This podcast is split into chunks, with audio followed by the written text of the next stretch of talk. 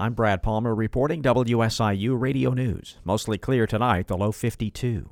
The Illinois Senate has passed a more than $50 billion new state budget. The spending plan is for the fiscal year that begins July 1st and passed along party lines. Senate President Don Harmon. We are investing in schools in red districts and in blue districts. We're investing in hospitals in red districts and blue districts. We're investing in municipalities in your districts and in ours. I am disappointed we have not yet reached a bipartisan budget, but I renew my commitment to work with you next year and we'll try again. Republicans like Senator Jason Plummer of Edwardsville argued it doesn't include GOP priorities, things such as a larger raise for those who work with the developmentally disabled, the Invest in Kids program, and creating a better business climate. You laugh at people when they say they want to get away from Illinois. You pretend like you don't understand it. This budget should freaking explain it as perfectly as it needs to be explained. Your priorities are very transparent in this budget. Your unwillingness to work with us is apparent in this budget process. The Illinois House is expected to take a vote on the budget shortly after midnight, and Republican lawmakers say their vote will be no. House GOP leader Tony McCombie says it's not balanced and doesn't adequately address the growing health care program for undocumented immigrants and an upcoming union contract for state workers. This budget is also loaded up for politicians. Imagine another raise 5.5% pay raise, self serving pork projects. Our shared priorities surprisingly we were not included. McCombie says Republican offers to help hammer out a budget were ignored by Democrats.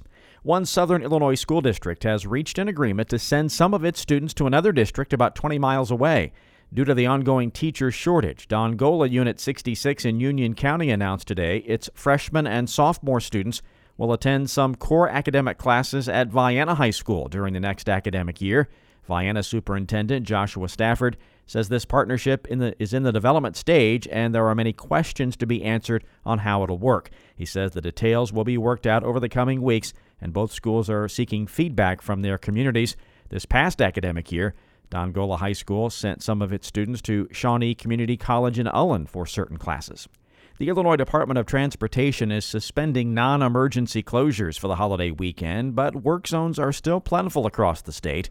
WSIU's Leah Lerner has more. IDOT has announced that lanes that have been closed for construction will reopen where possible for the Memorial Day holiday in order to minimize travel disruption. Non emergency closures will suspend today through Monday night at midnight. As for construction closures that will remain in place this weekend, there are many. Plan travel accordingly by visiting IDOT's traveler information map at gettingaroundillinois.com. Drivers are urged to pay close attention to changed conditions and signs in the work zones, obey the posted speed limits, refrain from using mobile devices, and stay alert for workers and equipment at all times. Buckle and drive sober. I'm Leah Lerner.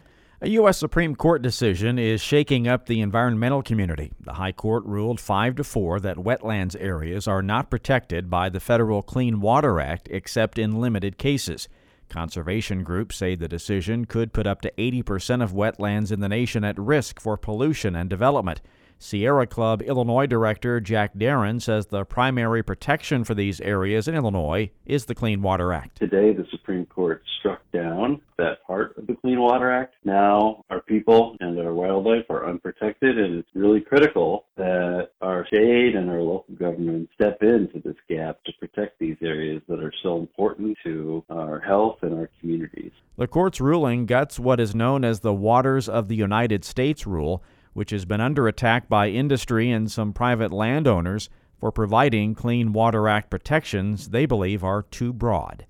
I'm Brad Palmer reporting WSIU Radio News.